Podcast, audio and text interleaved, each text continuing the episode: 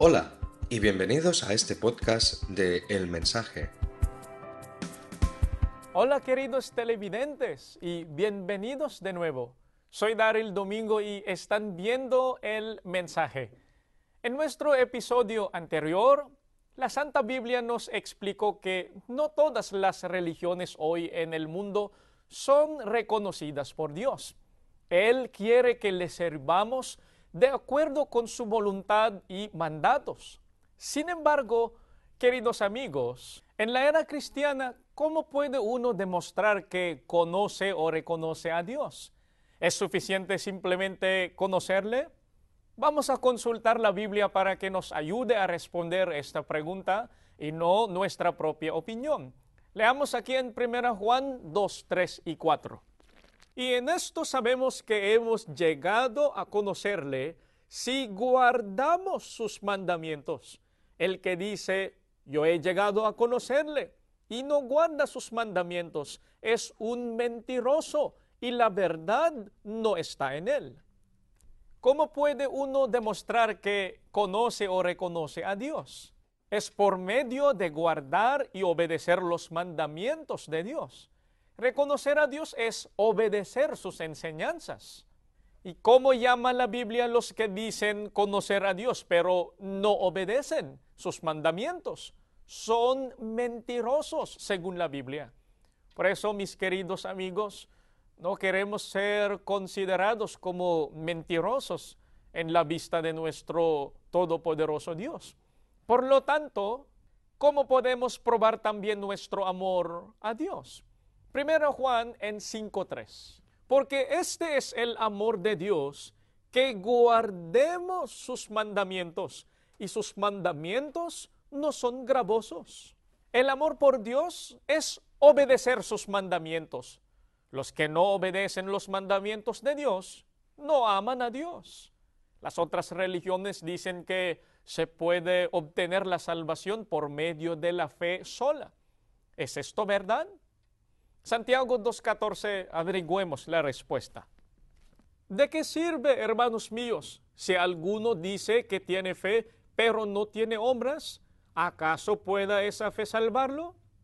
Según la Biblia, ¿de qué se aprovechará de la fe sola? ¿Podrá la fe salvarle? Santiago 2.17, esto es lo que la Biblia dice. Así también, la fe por sí misma, si no tiene obras, está muerta. La fe sola está muerta y no puede salvar.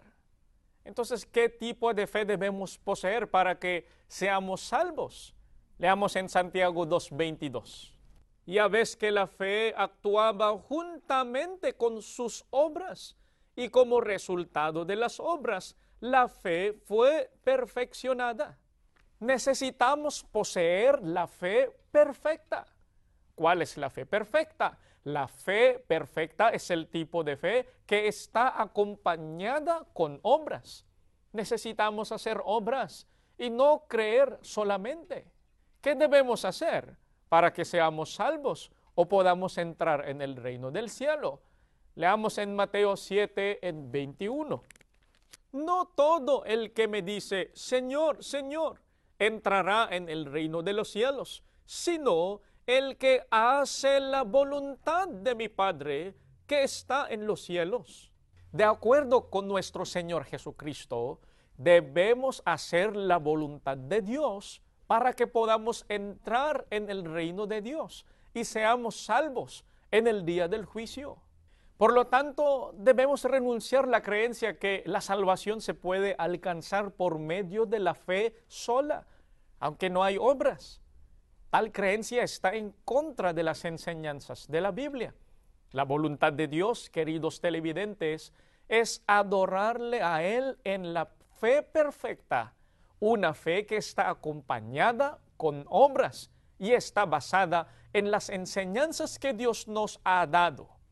En nuestro próximo episodio, queridos televidentes, aprenderemos la verdadera manera de servir a nuestro Señor Dios y la voluntad de nuestro Padre para todos nosotros. Entra en insmedia.org barra español para los episodios bajo demanda y aprender más sobre la Iglesia de Cristo. Soy Darel Domingo y hasta la próxima. Gracias por pasar tiempo con nosotros mientras estudiamos las palabras del Señor Dios escritas en la Biblia. Para obtener más contenido como este de la Iglesia de Cristo, visite www.incmedia.org.